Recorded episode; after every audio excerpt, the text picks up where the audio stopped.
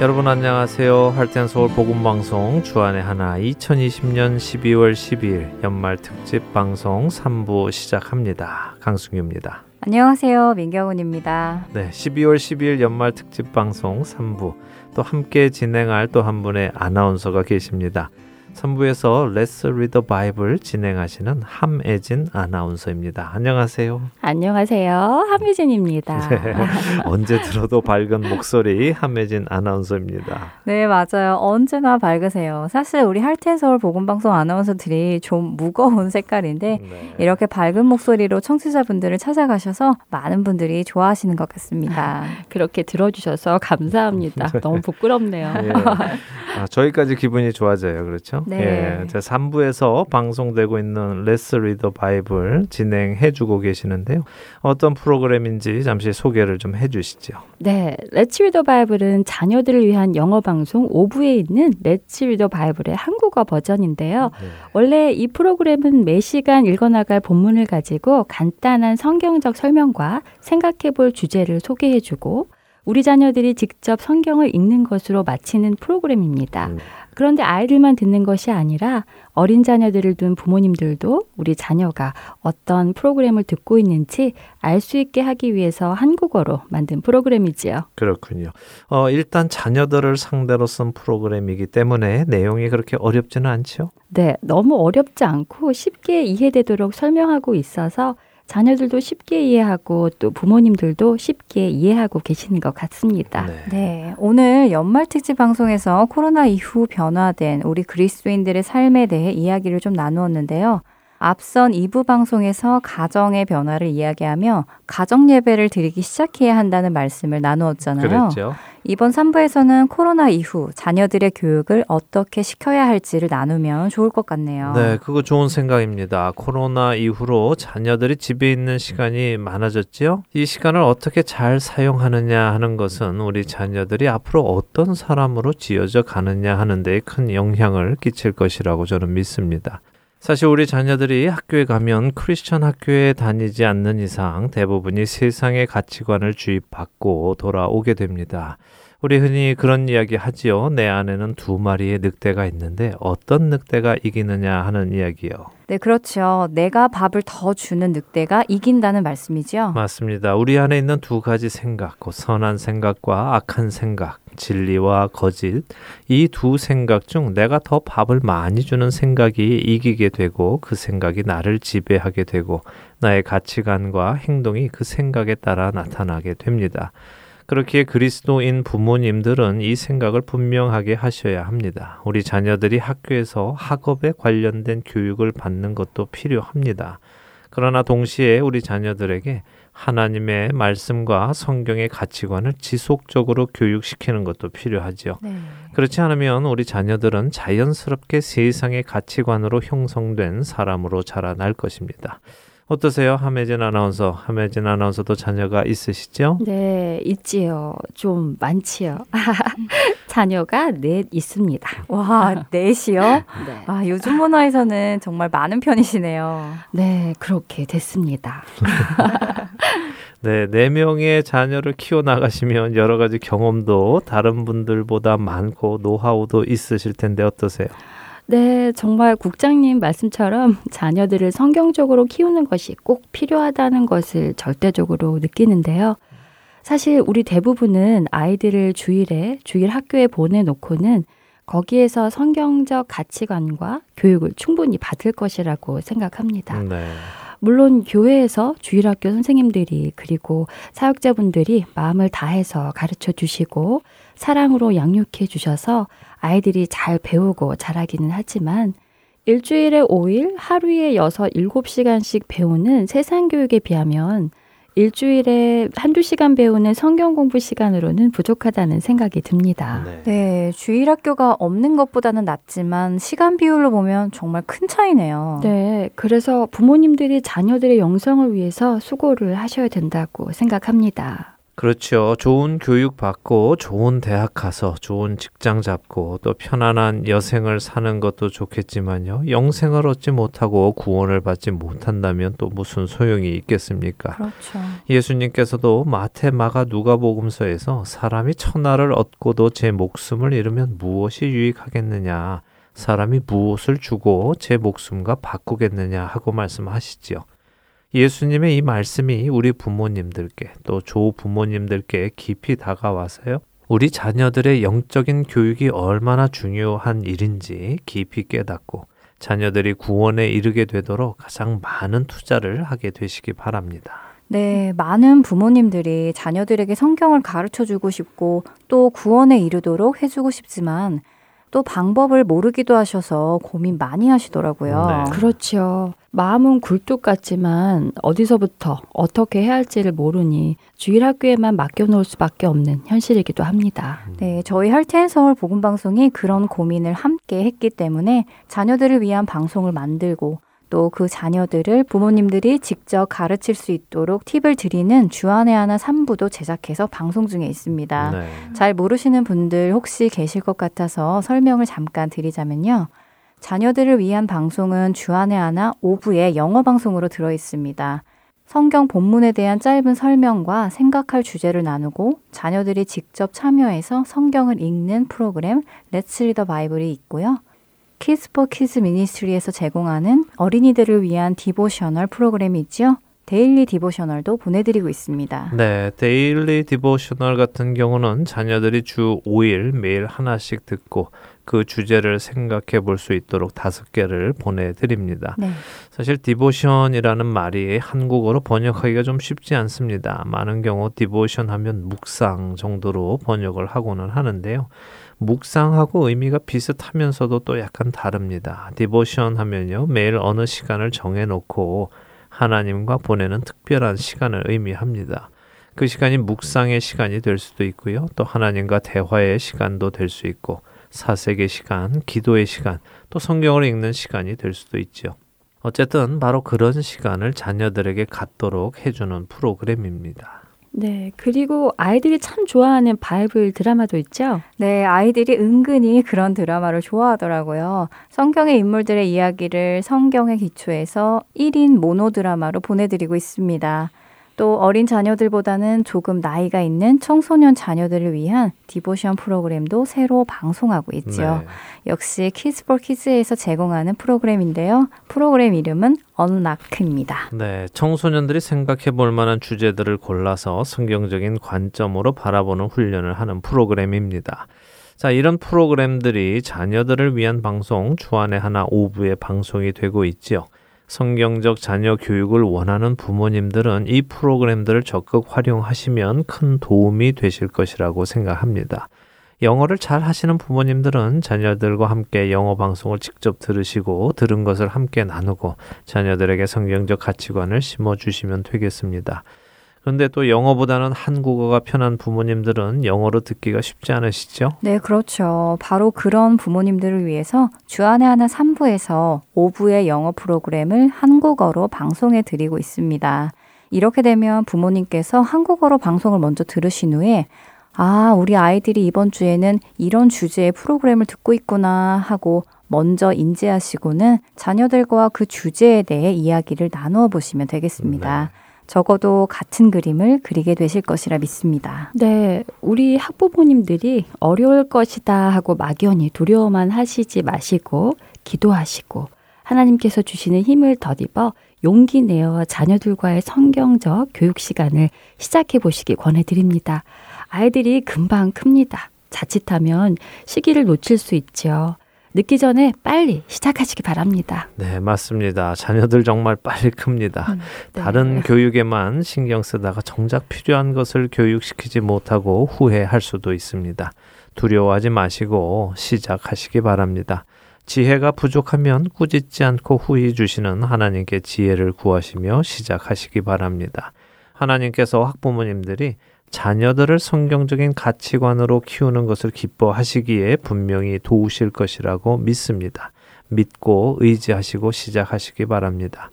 이 방송을 들으시는 청취자분들 중에요. 함께 나눌 지혜가 있으신 분들, 또 자녀들 프로그램에 동참하고 싶은 분들 연락 주시기 바랍니다. 함께 우리 다음 세대를 위해서 힘을 모을 수 있게 되기를 바랍니다. 또 막상 자녀들을 교육하려 하니 막막하신 분들 역시 사무실로 전화 주셔서요. 함께 고민하면서 좋은 길을 찾아보도록 하면 좋겠습니다. 더 늦기 전에 시작하는 용기가 여러분들께 있기를 바랍니다. 네, 이 방송을 들으시고 많은 학부모님들이 결단하시면 좋겠네요. 자, 여기서 자녀들을 위한 방송 중 함혜진 아나운서가 진행하시는 Let's Read the Bible과 바이블 드라마 듣고 올까요? 네, 그렇게 하죠. Let's Read the Bible과 찬양 그리고 바이블 드라마로 이어드립니다.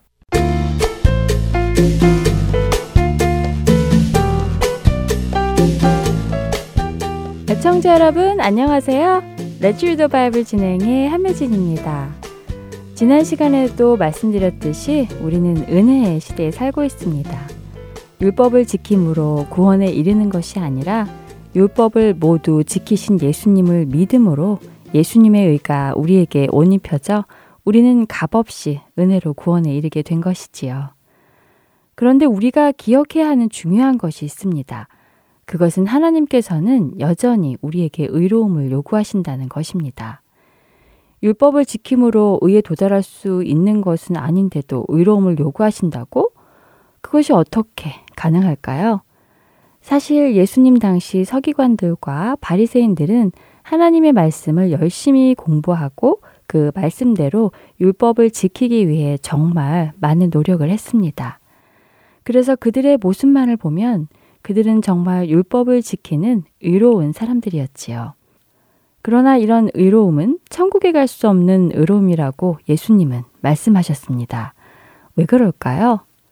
그 이유는 서기관과 바리새인들은 율법의 본질은 이해하지 않고 율법의 모습만을 지켰기 때문이지요.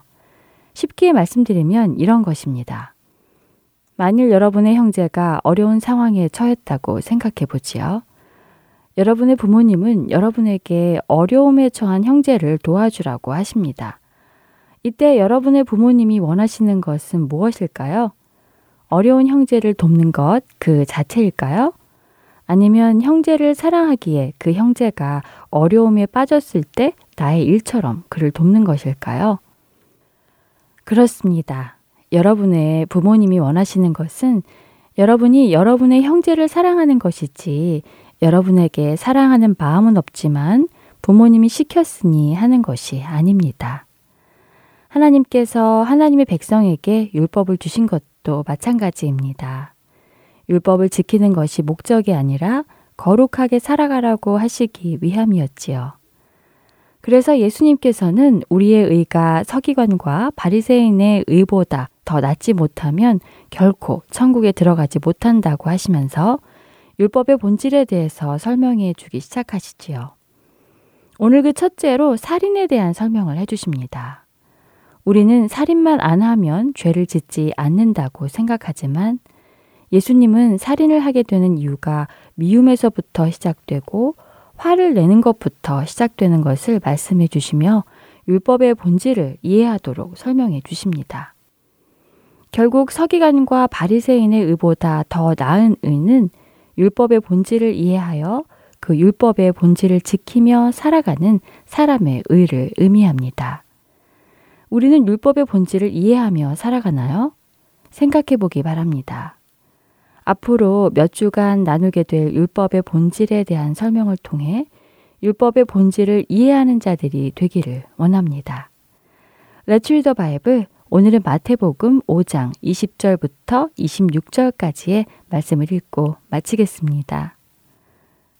내가 너희에게 이르노니 너희 의가 서기관과 바리새인보다 더 낫지 못하면 결코 천국에 들어가지 못하리라. 옛 사람에게 말한 바 살인하지 말라 누구든지 살인하면 심판을 받게 되리라 하였다는 것을 너희가 들었으나 나는 너희에게 이르노니 형제에게 노하는 자마다 심판을 받게 되고 형제를 대하여 라가라 하는 자는 공회에 잡혀가게 되고 미련한 놈이라 하는 자는 지옥불에 들어가게 되리라. 그러므로 예물을 재단에 드리려다가 거기서 내 형제에게 원망 들을 만한 일이 있는 것이 생각나거든. 예물을 재단 앞에 두고 먼저 가서 형제와 화목하고 그 후에 와서 예물을 드리라. 너를 고발하는 자와 함께 길에 있을 때 급히 사화하라. 그 고발하는 자가 너를 재판관에게 내어주고 재판관이 옥리에게 내어주어 옥에 가둘까 염려하라. 진실로 내게 이르노니 내가 한 푼이라도 남김이 없이 다 갚기 전에는 결코 거기서 나오지 못하리라. Let's read the Bible. 오늘은 마태복음 5장 20절부터 26절까지의 말씀을 읽었습니다. 안녕히 계세요.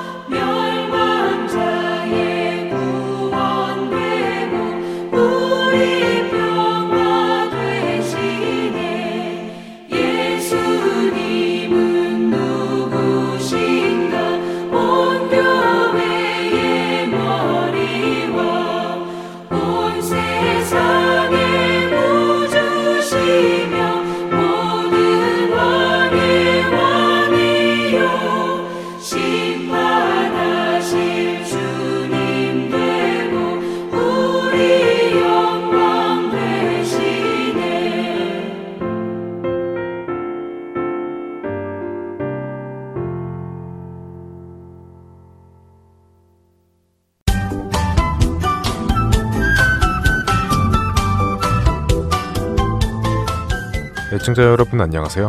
바이블 드라마 여호수아 편 진행의 박은규입니다. 요단강을 건널 준비를 마친 이스라엘 백성들. 그들은 하나님의 말씀에 따라 자신들을 정결하게 하고는 여호수아의 명령대로 언약궤를 메고 가는 제사장들의 뒤를 따라갔습니다. 하지만 요단강에 다다른 백성들은 깜짝 놀라고 말았습니다. 비가 많이 오는 계절이라 요단강의 물이 강둑까지 차올라와서 급하게 흘러가고 있었기 때문이죠.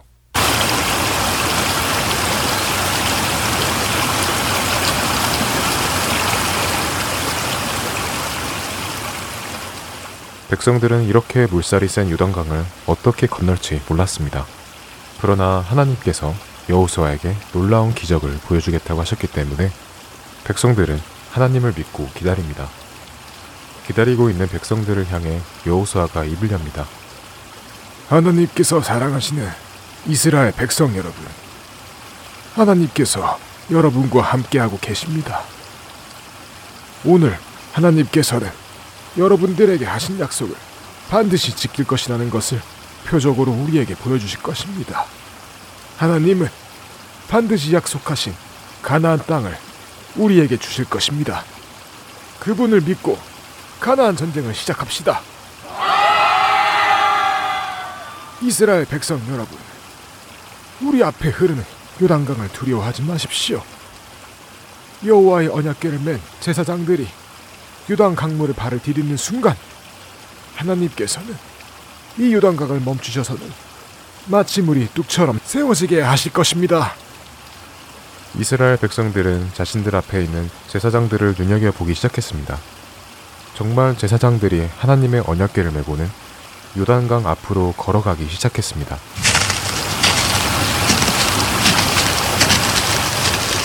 그리고 언약궤를 맨 제사장들이 요단강에 첫 발을 들여놓았습니다.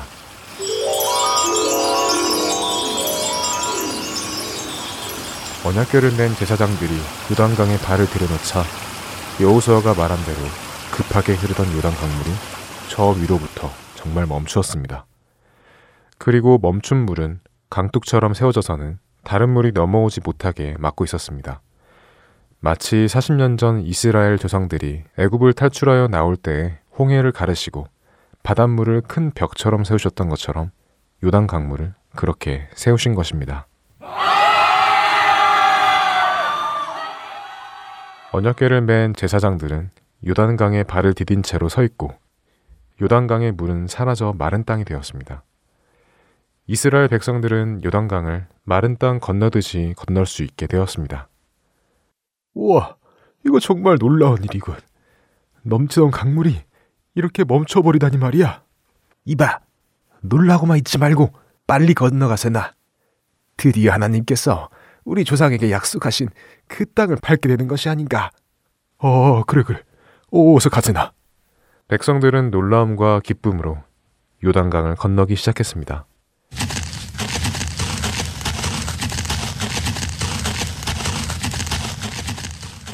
모든 백성이 요단강을 건넜습니다. 그러자 하나님께서 여호수아에게 말씀하셨습니다. 여호수아야. 네, 하나님. 말씀하십시오. 너는 백성의 열두 지파에서 각각 열두 사람을 뽑아 세우도록 하여라. 그리고 그들에게 요단 가운데 제사장들이 서 있는 그곳에 가서 돌 열두를 택하여 가지고 오도록 하여라. 그리고 그 돌들을 오늘 밤 너희가 진칠 곳에 가져다 두도록 해라. 네, 하나님. 말씀대로 하겠습니다. 여호수아는 하나님의 말씀대로 이스라엘 열두 지파에서 각각 열두 명씩 곧 144명을 뽑아 그들로 요단강 한 가운데에 가서 큰 돌을 한 지파에 하나씩 가지고 오도록 했습니다.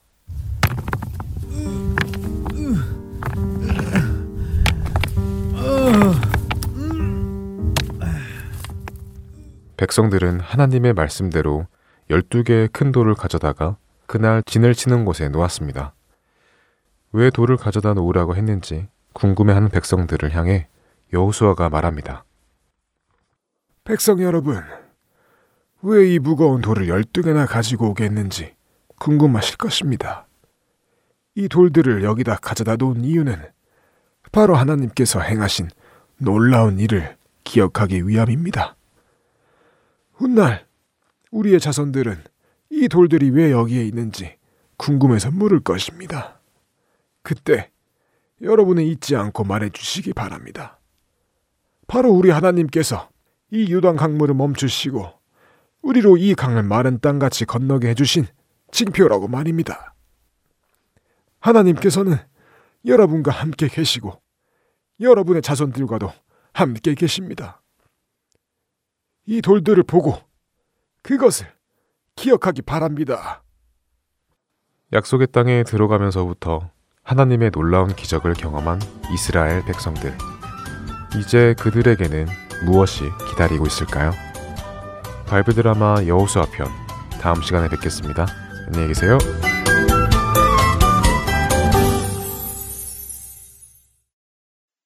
12월 12일 연말 특집 방송 3부 진행 중입니다. 코로나 이후로 자녀들이 집에 있는 경우가 많아졌습니다. 학교를 가는 자녀들도 있지만 또 집에서 온라인으로 수업을 하는 자녀들도 많이 있죠.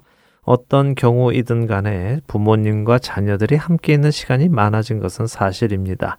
저는 우리 부모님들이 이 시간을 잘 활용하셔야 한다고 믿습니다. 또한 하나님께서 우리 자녀 세대들에게 마지막 기회를 주시는 것이라고도 생각을 합니다. 네. 자녀들을 둔 엄마로서 사실 학교에서 아이들이 무엇을 배우는지 종종 듣게 되면 정말 깜짝 놀랄 때가 많아요. 네. 아이들이 사실 귀가 얇아서 누구의 이야기를 들으면 그대로 흡수하고 받아들이잖아요. 그렇죠. 진화론을 배우고 동성애가 자연스러운 것이고 어려서부터 성생활하는 것이 자연스러운 것처럼 성교육을 받고 하는 것을 보면 정말 어안이 벙벙해질 때도 많습니다. 아, 그 정도인가요? 어, 정말 생각보다 너무 심하네요. 그런 교육을 하고 또 그런 교육을 받는 아이들 사이에서 우리 그리스도인 자녀들이 많이 위축되는 것 같아서 참 안타까운데요. 친구들 사이에서 이상한 아이로 취급받을까 두렵기도 하고요. 네, 아마 적지 않은 부모님들이 비슷한 고민을 하실 것 같습니다. 모두가 A라고 하는데 나만 B라고 하기가 쉬운 일은 아니죠. 그러나 진리라는 것이 원래 그렇습니다. 1억 명이 거짓을 진리라고 해도 거짓은 거짓일 뿐 진리가 될 수 없죠. 그 1억 명은 모두가 그것이 진리라고 믿는다고 해도 말입니다. 그리스도인이란 유일하신 하나님을 믿는 사람들이고요. 그 하나님의 독생자 예수 그리스도를 우리의 구세주로 믿고 따르는 사람입니다. 예수님께서 말씀하셨듯이 우리는 세상에 속하지 않은 사람들입니다. 세상이 우리 주 예수 그리스도를 미워했기 때문에 우리들도 미워합니다.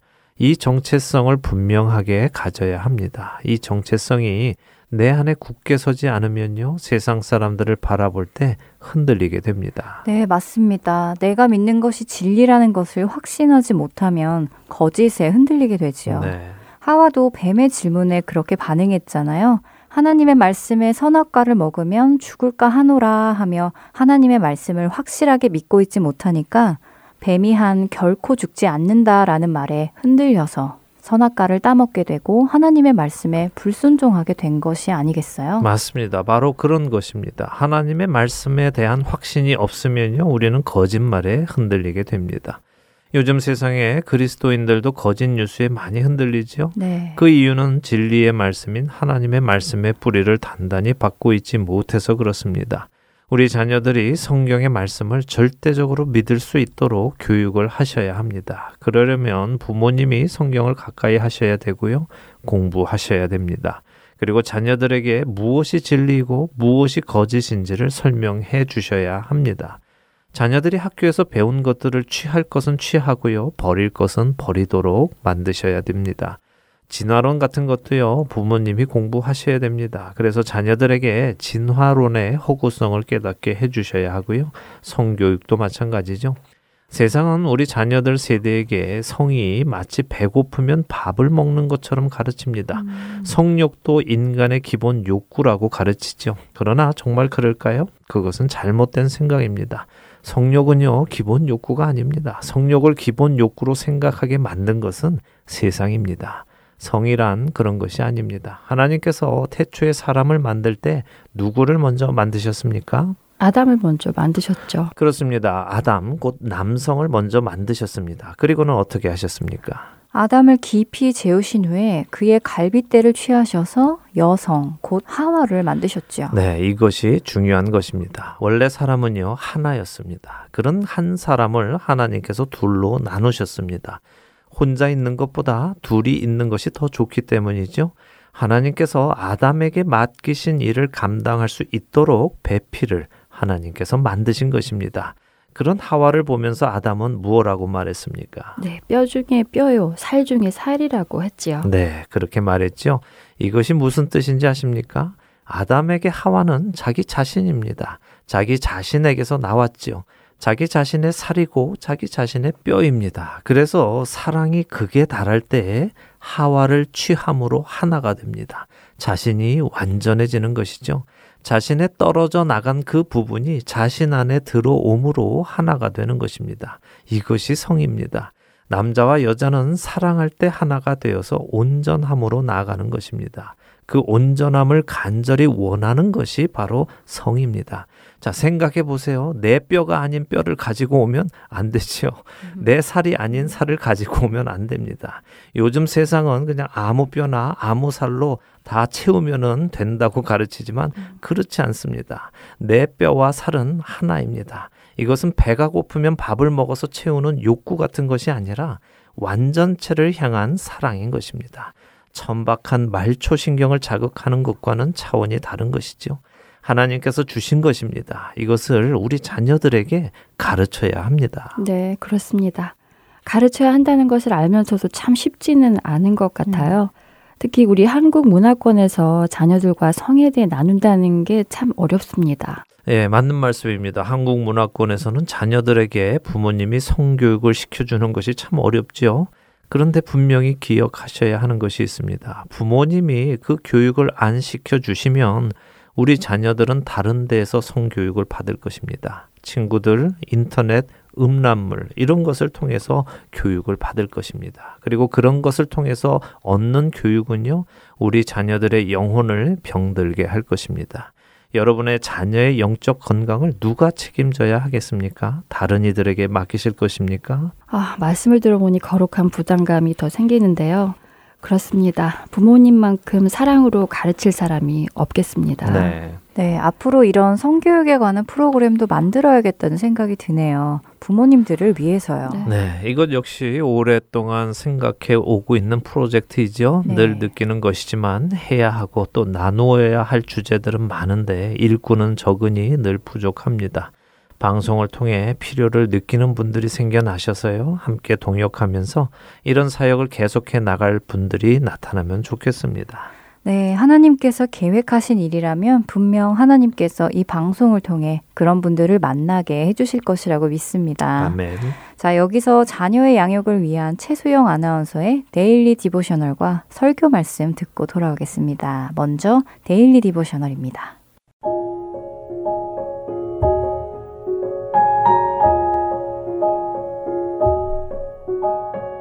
애청자 여러분 안녕하세요. daily devotional 진행의 최소영입니다. 우리 자녀들은 예수님께서 우리의 죄값을 모두 지불하시고 우리를 구원하셨음을 믿고 감사하고 있나요? 예수님의 피로 용서받지 못할 죄가 없다는 것을 알고 있는지요? 오늘은 이것에 대해 나누어 보고 말씀을 묵상하는 시간 되시길 바랍니다.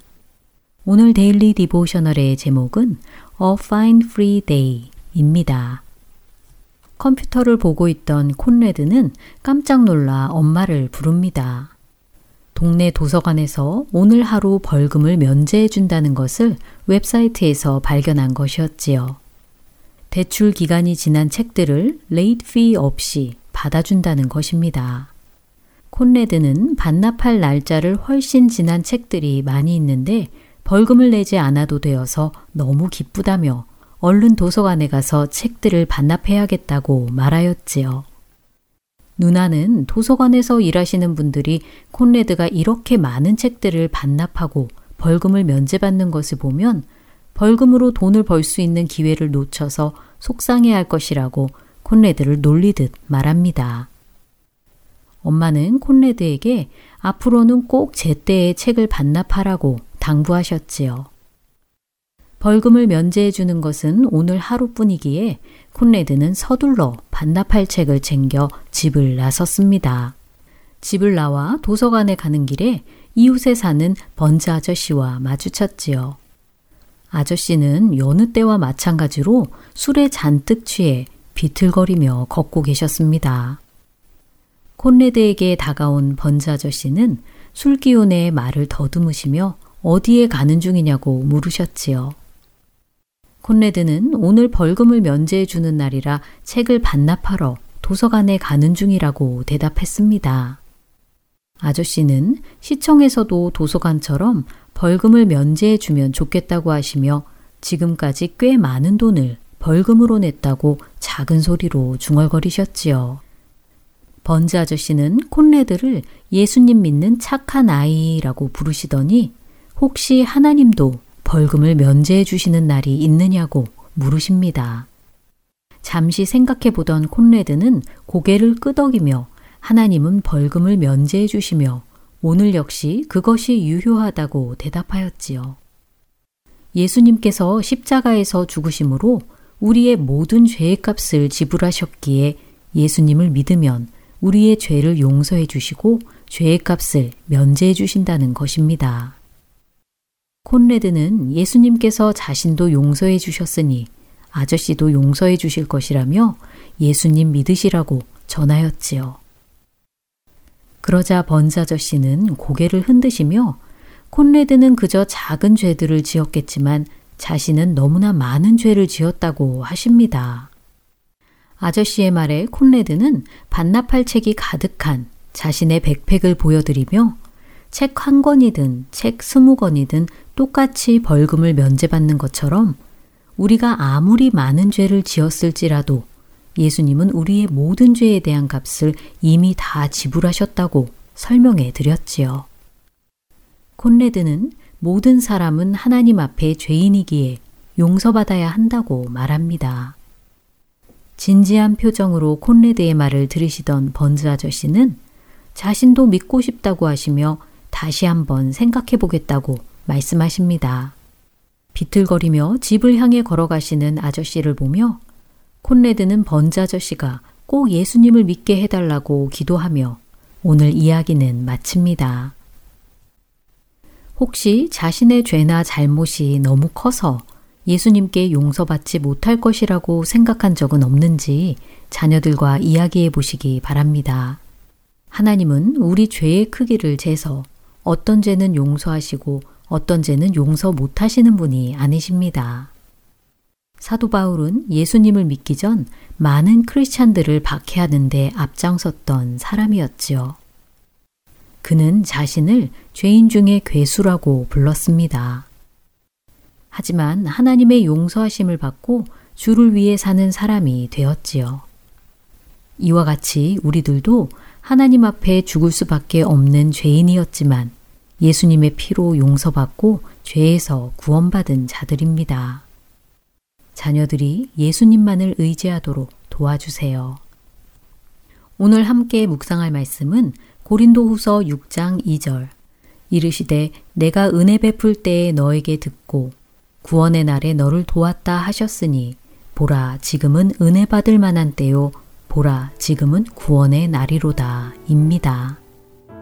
예수님의 피로 죄에서 해방되어 의의 종이 되었음을 믿고 거룩함에 이르는 우리 자녀들 되길 소망하며 오늘 daily devotional 마칩니다. 안녕히 계세요.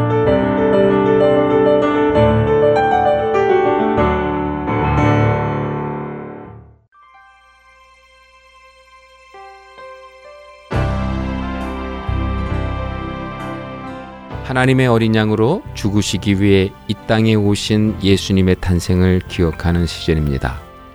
세상은 향락과 쾌락으로 즐거워하는 이 기간, 그리스도인들은 날 위해 죽으시기 위해 기꺼이 이 땅에 오신 그리스도로 인해 기뻐해야 합니다. 세상 속에 살면서도 세상의 빛과 소금으로 살아가는 헐텐소울 복음방송 애청자 여러분이 되시기를 바랍니다.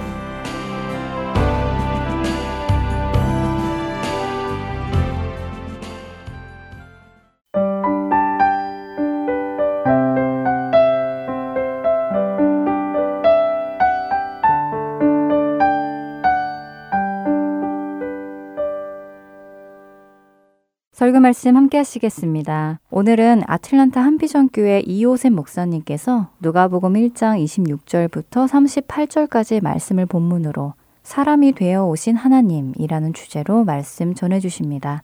은혜 시간 되시길 바랍니다. 우리가 성경을 대하다 보면 기적이란 단어 외에는 다른 단어로 어떻게 표현할 수 없는 그런 일들이 많이 나옵니다.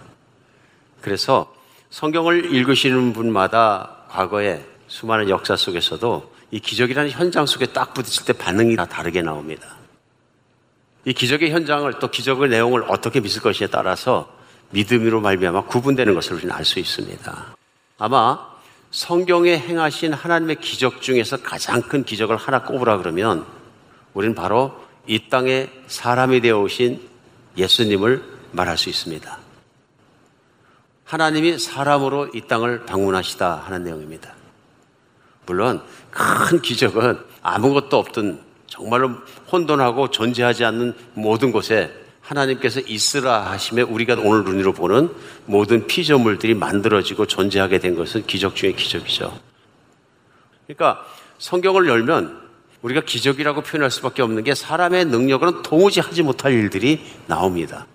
그러니까 사람의 일로 할 수 없다는 것이 분명하기 때문에 역사적으로 많은 사람들은 그 앞에서 갈등했습니다. 어떤 사람들은 이것을 기적은 그냥 실제 일어난 일은 아니고 하나님이 이렇게 위대하고 능력 있는 분이라는 걸 보여주시는 예화적이고 우화적인 얘기일 뿐이다. 이렇게 해석하는 사람들이 있었고요. 이것은 그냥 설화와 같은 거니까 단군 신화와 같은 거니까 믿을 것이 못 된다. 이렇게 생각하고 못 믿는 분도 있습니다. 그런가 하면 이것은 세상을 창조하시고 눈에 보이지 않는 영적인 것까지들 다 만드신 창조자 하나님이 스스로 당신을 드러낸 것이기 때문에 인간의 능력 이상일 수밖에 없다.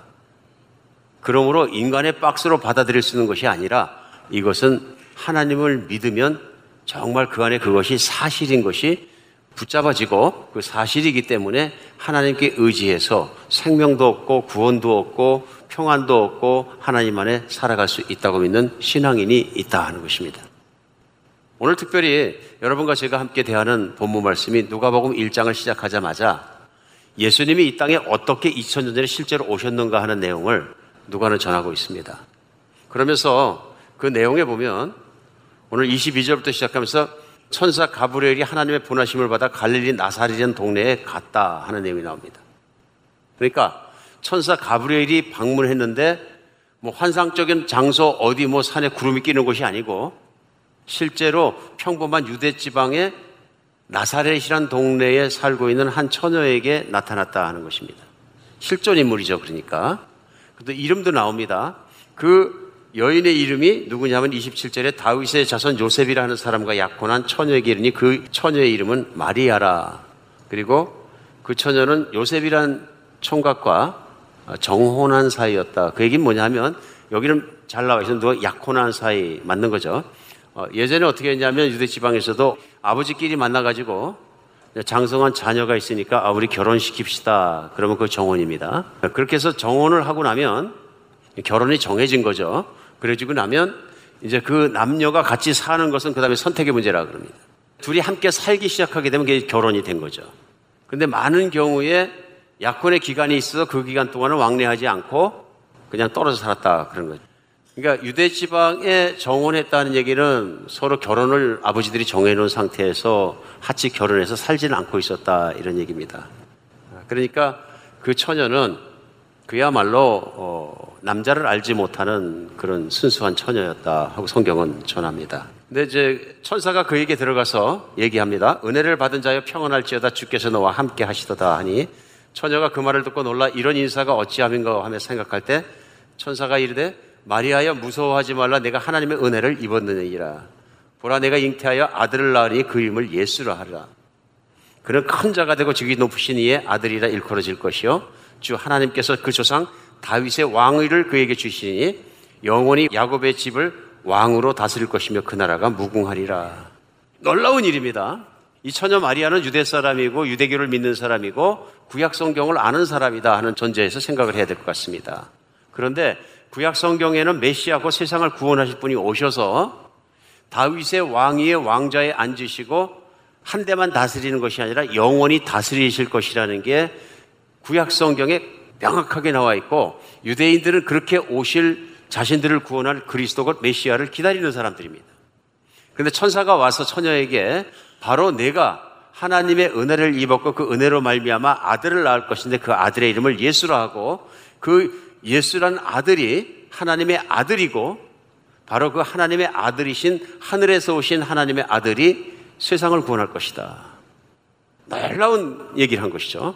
이 정말 놀라운 일 앞에 이 처녀가 어떻게 반응하냐 하는 것이 믿음입니다. 말도 안 되는 얘기입니다. 그냥 나가세요 할 수도 있고요. 놀랄 수도 있습니다. 근데 오늘 성경에 보면 이 처녀는 하나님을 믿는 믿음이 있었다 하는 것입니다. 근데 한 가지 이해가지 않는 것이 있었던 것 같습니다. 그 뭐냐면 내가 아들을 낳는다 그러는데 나는 남자를 모르는데 어떻게 아들을 낳습니까? 그리고 34절에 보면 마리아가 천사에게 말하되 나는 남자를 알지 못하니 어찌 일이 있으리까? 이게 이제 인간의 질문입니다. 사람의 관점에서 볼 때, 사람의 눈으로 볼 때는 내가 남자하고 자고 일어나지 않았는데 어떻게 애가 태어난단 말입니까? 불가능합니다. 여자 혼자 어떻게 애를 낳습니까? 그런데 오늘 성경 속에서는 임신해야 되는 당사자가 지금 천사에게 물어보고 있습니다. 나는 남자를 모릅니다. 그럼 어떻게 애를 낳습니까? 그랬더니 천사의 답변이 나옵니다. 36절에요. 보라 내 친족 엘리사벳도 늙어서 아들을 배웠느니라 본래 임신하지 못한다고 알려지니까 이미 여섯 달이 되었나니 대저 하나님의 모든 말씀은 능하지 못하심이 없느니라. 천사가 말하면서 사람은 할 수 없으되 물론 그 말씀이 안 쓰였습니다. 전제 조건이죠. 사람은 할 수 없을 때 하나님의 말씀은 하지 못하는 일이 없느니라. 생각해보면 성경 안에는 특별한 창조자 하나님이 존재하시 아니면 하시지 못할 일이 많이 나옵니다. 그렇기 때문에 이 처녀는 말씀을 믿고 말씀을 알고 있고 하나님을 믿었었기 때문에 그 답변이 이렇게 나옵니다. 38절에 마리아가 주의 여정이오니 말씀대로 내게 이루어지이다 하며 천사가 떠나가니라. 이 고백이 뭐냐면요. 하나님은 말씀의 능력으로 못하실 일이었고 말씀대로 내게 말씀하셨으면 이루어질 것입니다. 그러면서 이런 단어를 씁니다. 주의 여정이오니. 그러니까 주는 나의 주인의 나는 여정일 뿐이니 주인이 마음대로 하실 수 있습니다. 난 하나님을 믿는 사람이고 나는 하나님의 종이니까 하나님은 나를 마음대로 하실 수 있습니다. 그러자 이 여인이 남자를 모르는데 임신하게 되었고 임신해서 낳은 것이 바로 이 땅을 구원하오신 예수님이 사람으로 오신 것이다 하는 것입니다. 기적 중의 기적입니다. 이 말씀 속에 우리 분명히 알 수 있는 것이 있습니다. 그것이 뭐냐면 말씀을 알아야 말씀을 믿어야 이 기적이 믿어진다 하는 것입니다. 이 여인에게는 이 말씀이 그 처녀가 애를 낳는다는 이 말씀이 천사의 말씀과 함께 기억나는 것들이 있었을 것입니다. 그것이 뭐냐면 구약 성경에 그 말씀이 미리 말씀이 나와 있다는 것입니다. 실제로 구약 성경에 보면은 어, 성경이 시작하는 책인 창세기의 1장에 2장에 2장에 걸쳐서 세상을 하나님께서 만드신 것들이 나오고 창조하신 기사가 나오고 3장 들어오면은 사람이 타락한 내용이 금방 나옵니다. 하나님을 배반하고 하나님께 저항하고 하나님을 떠나버리는 아담과 이브라는 첫 번째 사람 두 부부의 모습이 나옵니다. 하나님이 그들에게 나타나서 그들을 벌을 주십니다. 그때 마귀에게 벌을 주십니다. 물론 남자에게도 여자에게도 벌을 주십니다만은 그때 마귀에게 벌을 주실 때 창세기 3장 15절에 보면 이렇게 벌을 줍니다. 내가 너로 여자와 원수가 되게 하고 내 후손도 여자의 후손과 원수가 되게 하리라. 여자의 후손은 내 머리를 상하게 할 것이요 너는 그 발꿈치를 상하게 할 것이니라. 마귀를 저주하시고 벌하시면서 이 여자의 후손 중에서 특별한 사람이 태어난다는 것을 계시하고 암시하고 있는 것을 볼 수 있습니다. 그런데 여자의 후손이 내 머리를 밟을 것이고 내가 그로 말미암아 저주를 받을 것이다. 그 말씀이 벌써 창세기부터 나온다 하는 것입니다. 전통적으로 교회 안에서는 이 여자의 후손이 누구냐면 여자 마리아가 낳은 예수 그리스도와 하는 것이 동일한 믿음입니다. 물론 시간이 오래 지나서 일어나는 일이지만 하나님의 말씀은 우연히 갑자기 어느 날 일어난 것이 아니라 미리 예견되어 있고 창세 시작서부터 말씀하신 그것을 그 아들 예수 그리스도를 동정녀 마리아에게 보내주셨다 하는 것입니다.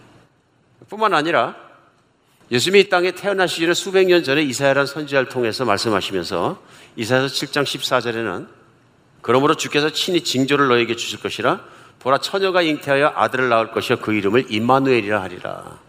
곧 무슨 얘기냐면 하나님이 이 세상에 사람으로 오시는데 처녀가 난 아기로 오실 것이다. 그러니까 오래전에 이미 말씀하신 것이고요. 성경 안에서는 계속적으로 이 메시아가 오실 것에 대해서 이미 계시하고 계신 겁니다. 그 일이 마리아에게 이루어졌다. 만약 성경을 알고 믿고 있었다면 마리아가 예수 그리스도를 잉태하고 태어나게 했다는 것은 사실은 크게 놀라운 일 아닐 수도 있다. 그러나 많은 사람들은 말씀을 알고 있으면서도 구세주가 그런 처녀의 몸에서 이런 모습으로 올 것을 모르고 있었다 하는 것입니다. 그러면 예수님이 한 번도 남자를 알지 못하는 여자 곧 동정녀에서 태어났다는 것이 사실이 아니면 문제가 됩니까? 이런 얘기입니다. 엄청난 문제가 됩니다. 성경 안에서 내가 믿을 수 없는 걸 다 빼놓고 그냥 성경이 성경이 아닙니다. 너덜너덜해집니다. 실제로 미국 역사에서 독립선언문을 쓰셨던 분도 한간에서는 굉장한 크리스천이라고 말하는 분들 계십니다만 그분이 읽던 성경책을 실제 박물관에서 보면 가위질로 다 잘라놨어요. 그럼 잘라나간 부분이 어떤 부분이냐면 기적의 부분들이 대부분. 나는 기적을 믿지 않아. 다른 건 다 믿는다. 예수님도 믿고 구원자도 믿고. 그러니까 기적이 나오는 분을 다 자르다 보니까 성경이 너덜너덜해졌어요. 이런 일이 있을 수 있다는 거죠. 근데 문제는 뭐냐면은 하나님 말씀에 하나님 능력을 안 믿으면 아무것도 안 믿어져요.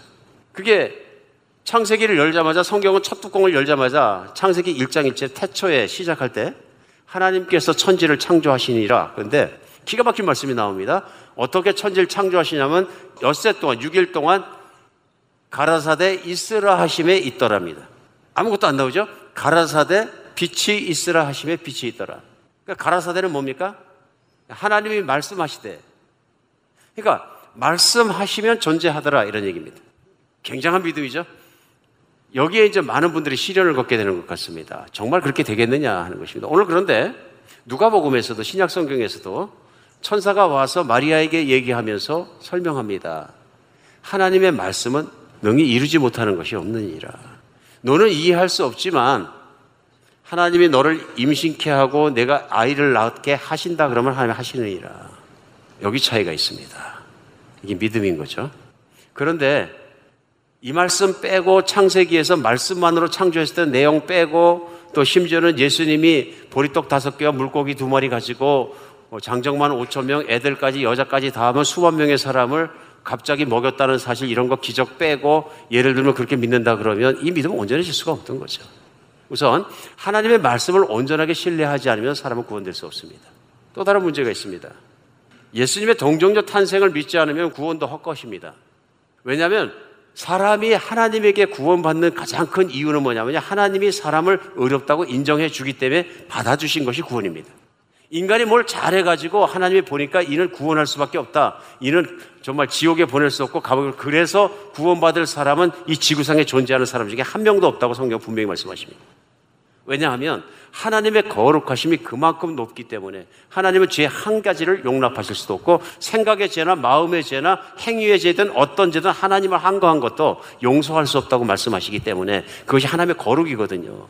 그 거룩하신 하나님의 수준에 올라가야 그분의 나라에 가서 영원히 살 수 있는데 그것을 다 이룰 수 있는 사람은 없다. 그래서 그분의 나라에 들어갈 수 있는 유일한 분, 곧 죄가 하나도 없는 예수님을 이 땅에 보내주셔서 그분을 희생의 제물로 삼았다 하는 것입니다. 그래서 성경 안에 강조되는 중요한, 중요한 내용 중에 하나는 뭐냐면 예수님은 죄가 없으시다입니다. 그래야 깨끗한 희생의 제물이 되고 하나님 받으실 만한 제사가 되거든요, 영원히. 근데 예수님이 뭐 마음의 죄, 생각의 죄, 무슨 죄, 육신의 죄가 있는데 하나님께서 희생의 제물로 삼으셨다 그러면 하나님이 불의한 것이나 더러운 것이나 거룩지 못한 것을 받아들이시는 분이 되는 것입니다. 하나님은 지금도 불의와 죄악은 받아들일 수 없는 분이시다 하는 것입니다. 예수님이 그 육신의 아버지가 되는 요셉의 혈통을 통해 태어나셨다 하면 원죄가 있는 것입니다. 원죄란 얘기는 아담 때부터 계속되는 죄의 속성을 가지고 태어나게 되고 죄의 속성을 가지고 태어난 사람은 죄가 저절로 지어진다는 거예요. 그러니까 여러분과 제가 확실히 알수 있는 것입니다. 사람을 착하게 가르치기 위한 학교는 있지만 죄악을 가르치는 학교는 없습니다. 왜 그런 겁니까? 이렇게 하면 내가 죄질수 있다 학교 있습니까? 학교 가면은 그렇게 배운데 아니요. 죄를 짓는 것, 나쁜 일을 하는 것, 이기적으로 되는 것, 선하지 못한 것, 거룩하지 못한 것 자동입니다. 냅두면 저절로 나옵니다. 맞습니까? 사람을 냅두면 해달라는 대로 해주면 갑자기 거룩하고 성인이 되고 사람들 위해 자신의 목숨을 바치고 이런 인간성과 힘품이 나오는 것이 아니라 자기가 해달라는 대로 그대로 해주면 한번 해보십시오. 그럼. 우리 자신을 금방 상상할 수 있습니다. 저도 사랑하는 손자가 오랜만에 이번 주에 어저께 저를 방문한다고 왔는데요. 손자를 보면서도 느낍니다. 얘가 나한테는 정말로 눈에 넣어도 아프지 않지만 얘가 내 생각과 다르면 이제 커가지고 나한테 한가할 것이다. 근데 그걸 안 가르쳤어요. 안 가르치면 자기 하고 싶은 대로 할 것이다. 근데 사람은 자기 하고 싶은 대로 하게 키우면 자기가 킹입니다. 감당 못 합니다.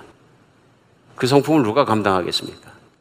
오늘 하나님께서 예수님을 이 땅에 보내신 것이 뭐냐면 그런 죄를 질 수밖에 없는 본성 자체가 타락하고 이기적이고 자기중심적이고 거룩하지 못한 인간을 구원하셔야 되는데 그 구원의 길로 유일하게 정말로 그런 것이 없는 깨끗한 죄의 본질이었고 정말 죄를 물들지 않은 한 분 곧 예수님 하나님의 아들을 직접 보내셨다 하는 것이 구원의 이유입니다. 그렇게 깨끗한 분이 우리의 죄를 위해서 십자가에 못 박혀 죽으셨기 때문에 누구든지 그 예수님을 믿으면 하나님 창조자 아버지께서 보실 때에 그 아들 예수님 때문에 내가 내 죄를 없다고 해주겠다고 인정하셨다는 것입니다. 실제로 깨끗해진 게 아니라 깨끗하다고 인정하는데 예수님 때문에 예수님이 깨끗하기 때문에 내가 예수님을 믿기 때문에 예수님 안에 있기 때문에 인정해 주셨다는 것입니다. 이게 하나님이 인정하시는 구원이라 너는 내 천국에 살 수 있게 허락해 주겠다고 받아들이는데 하나님의 의가 예수님으로 말미암아 증명되었기 때문에 그런 것이에요. 그런데 예수님이 동정녀에게 육신의 아버지의 혈통을 통하지 않고 태어났기 때문에 가능한 이야기인데 나는 동정녀에게 태어난 걸 믿지 않고 어떤 남자하고 마리아하고 해서 태어났는지 난 모릅니다. 구원도 헛거란 얘기입니다. 물론 믿기 쉬운 일은 아닌 것 같습니다. 저도 말씀을 준비하다 생각하니까 부족한 저에게도 하나님의 기적이 기적이 아니라 하나님이 할수 있는 당연한 일로 받아들여지는 날이 있었습니다. 근데 그건 큰 변화였습니다. 저에게도 그런 때가 있었기 때문에 누구나 있는지를 믿습니다. 1990년 그 해에는 장마가 늦게 들었습니다. 그제 기억으로는 그해 9월 11일 날 서울에 비가 엄청나게 왔습니다. 그래서 한강이 범람하면서 한강 뚝방이 넘쳐가지고 그때 진지가 뭐 오래되진 않았었는데요. 어, 송내동에 서울 아산병원이라는 현대에서 만든 병원이 세워졌는데 높은 빌딩이죠. 그 빌딩을 범람해서 1층, 2층까지 물에 잠겨버리고 송내동과 풍락동 일대가 완전히 침수돼 버린 사건이 나왔습니다. 근데 그 사건 저하고 관계가 되는 건 뭐냐 하면 그때 이제 뱃속에 있던 저희 딸이 두 번째 아이가 임신 7개월이 채 안 됐는데 아내가 자꾸 이제 유산하려고 하니까 병원에 입원해서 몇 개월째 입원하고 있었어요. 저는 일 때문에 뉴욕에 와서 있었고. 그랬는데 11일 날 범람해서 병원에 문제가 생겼는데 12일 날 저희 어머님이 미국으로 전화하셨어요. 미국으로 전화하시는 분이 아니십니다. 어떻게 전화하는지 모르는데 부탁 부탁해서 하신 것 같아요. 그래서 저를 찾으셔서 하시는 말씀이 야, 네 와이프하고 뱃속에 있는 딸하고 죽게 생겼다. 물에 잠겨서 죽는다 지금. 온 나라가 난리다 난리도 아니다. 기도해라 그래. 무슨 일이 있습니까? 그러니까 걔가 입원해 있는 거기가 물에 잠겨고 전기가 다 끊어지고 중환자들도 다 끊어져 버렸었는데 지금 생각해 보니까 제가 떠날 때 제 아내가 모든 걸 막느라고 의사들이 뭐 튜브를 꽂고 막 그래서 눕혀놨는데 전기가 나가 보니까 약도 못 넣는 거죠. 중환자들도 뭐 난리가 아니다 지금 막. 그래서 전국에서 관심이 돼가지고 전국에서 TV를 켜놓고 헬리콥터가 방송국에서 그냥 밤에도 떠 있고 낮에도 떠 있어가지고 탁탁탁탁 하고 계속 방송이 나오고 대통령까지 보고 있대더라. 병원 사람 어떻게 구해낼 것인지. 빨리 기도해라. 시간 지나가면 죽는다. 구출해내잖아. 그리고 물속에 갇힌 빌딩 안에서 전기가 끊어지고 하루바를 보낸 거예요. 급하니까 어머니 전화하신 거죠. 어떻게 전화해요? 무조건 살려, 기도해요. 그러니까 무조건 살려달라 그래라. 어떻게 무릎 꿇고 기도해라. 어떻게 해요? 그러니까 할 말 다 하고 살려달라고 눈물 흘리고 박박 빌고 예수님 이름을 기도한다고 얘기해라. 전화를 끌고 나니까 방법이 없는 거예요. 사람에게도 어디에게도 무릎 꿇어보지 않았던 쌩쌩한 무릎을 그때 총으로 꿇었습니다. 침대 밑에 팍 꿇고 기도하기 시작해서 난잘 모르겠지만 살려주기만 하면 믿겠습니다. 구출만 해주면 믿겠습니다. 사람도 못한다 그러는데 하나님이 계시면 살려주시면 제 교회 가겠습니다. 그때 제가 이제 서원을 한 거죠. 급하게 한국 들어와서 보니까 아내는 병원에 가서 배를 가르고 애를 수술해서 낳고 애는 너무 어리 조산하니까 하루 반을 뭐 안에 있는 모든 조건이 썩어가는 상태에서 끄집어냈기 때문에 썩었다 그러더라고요. 주변에 있는 것들이. 끄집어내가지고 유아 전문 병원에 가 있고 막 다 따로 있는 거예요. 그래서 애도 가보니까 정말 작게 생겼는데 바늘이란 바늘 다 꽂고 있고 인큐베이터에 들어가 있고 제가 기적을 믿는 순간입니다. 어쨌든 하나님이 구해주셨다. 그래서 약속대로 교회를 나가기 시작했는데요. 강동에 가면 지금도 큰 교회가 하나 있습니다. 그 교회를 주일마다 출석하게 되다 보니까 그 담임 목사님이 간증 하나 하시는 거예요. 우리 교회에 공수부대 대장 하시는 대령이 하나 있습니다. 근데 이분이 큰 기도 제목이 하나 있었는데 그 기도 제목이 뭐냐면 자기는 대령에서 장군이 될 수가 없다. 왜냐면 술을 안 먹기 때문에. 장군이 되려면 좀 인사도 많이 하고 접대도 하고 술도 마시고 해야 되는데 술을 안 먹어서 자기 찍혔다. 장군이 될 수 없다. 그래 기도 제목이다. 근데 얼마 전에 서울 아산병원에서 물난리가 났을 때 공수부대 유보트가 갑자기 나타나가지고 고무보트를 갖고 와서 유리창을 깨고 다 환자들을 구해냈는데 그걸 그분이 해내셨다.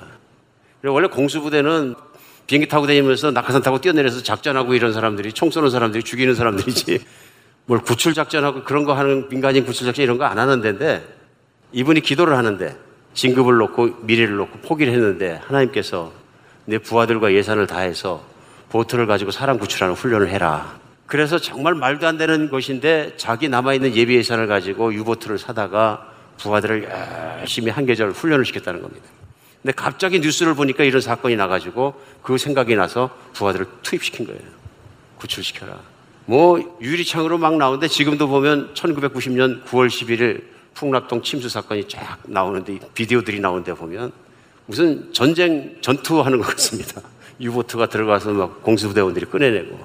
그때 아내가 이제 들려 나온 거죠. 그래서 그 대령님은 장군으로 진급됐다는 거예요. 그 목사님이 제가 교회를 갔더니 그 간증을 하시는 거예요, 이렇게. 생각해 보니까, 아, 하나님 살아계시구나. 아니면 어떻게 이렇게 모든 걸 움직이시겠느냐. 결국은 저도 끄집혀서 교회를 가게 되고, 아무리 생각해봐도 하나님은 살아계시다. 그래서 믿음이 들어오기 시작한 거죠. 놀라운 사건이었어요, 저희 가정에게는. 사람이 할 수 없는 거거든요, 일부러 만들어서는. 어떤 사람들은 우연히 할 수, 말할지 모르지만은, 어, 제가 그때부터 믿음이 들기 시작해서 하나님이 무슨 말씀하셔도 믿겠습니다. 하나님께서 때때로 세상을 만드실 때 원칙을 세우시고 자연의 법칙도 주시고 모든 것을 체계적으로 질서 있게 세우셨지만 그걸 세우신 하나님만이 그것을 넘어서서 일하실 수 있는 것이 있다는 것이 믿음이더라. 그 믿음을 갖고 나니까 그 믿음으로 말미암아 생명이 어떻게 살아나고 살아있는 생명과 죽은 생명이 다른 것을 분명히 알겠더라.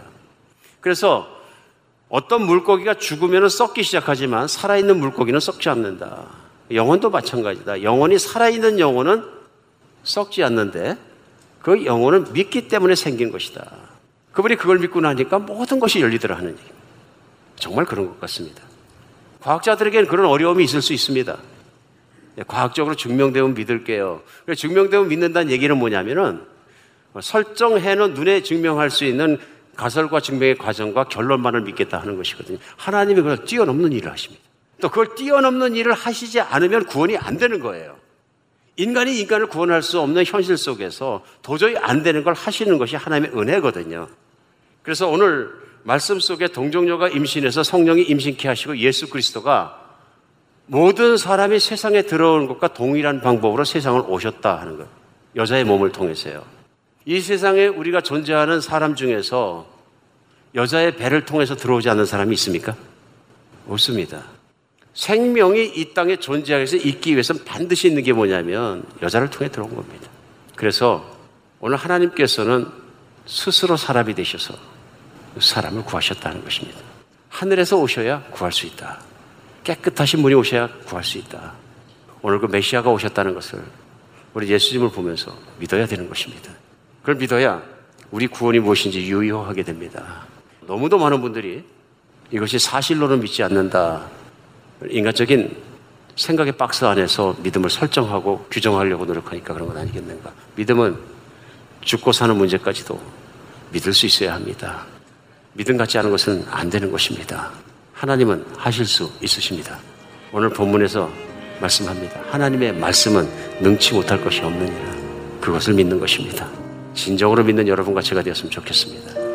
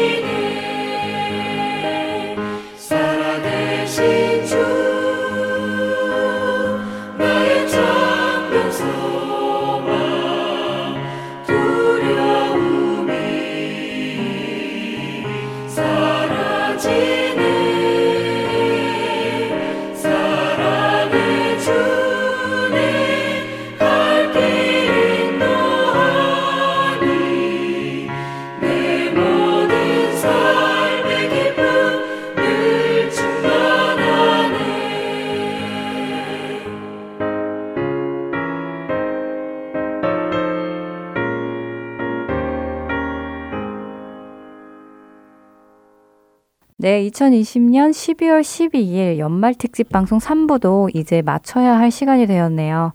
3부에서는 코로나 이후 우리 자녀들의 교육을 주제로 한 이야기를 나누었습니다. 네, 사실 저는 이런 말씀을 꼭 드리고 싶은데요. 코로나가 분명 재난인 것은 맞습니다. 많은 사람들이 고통받고 목숨을 잃었습니다. 직장을 잃은 사람도 있고요. 비즈니스를 닫은 사람도 있죠. 또 사랑하는 사람을 잃은 사람들도 많습니다.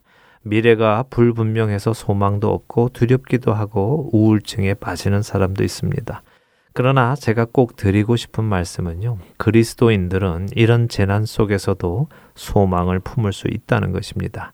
조심스러운 말씀이지만 저는 이 코로나가 많은 사람들에게 어려움으로 다가오기도 했지만 또 많은 사람들에게는 영적인 깨어남의 기회가 되기도 했다는 것을 압니다.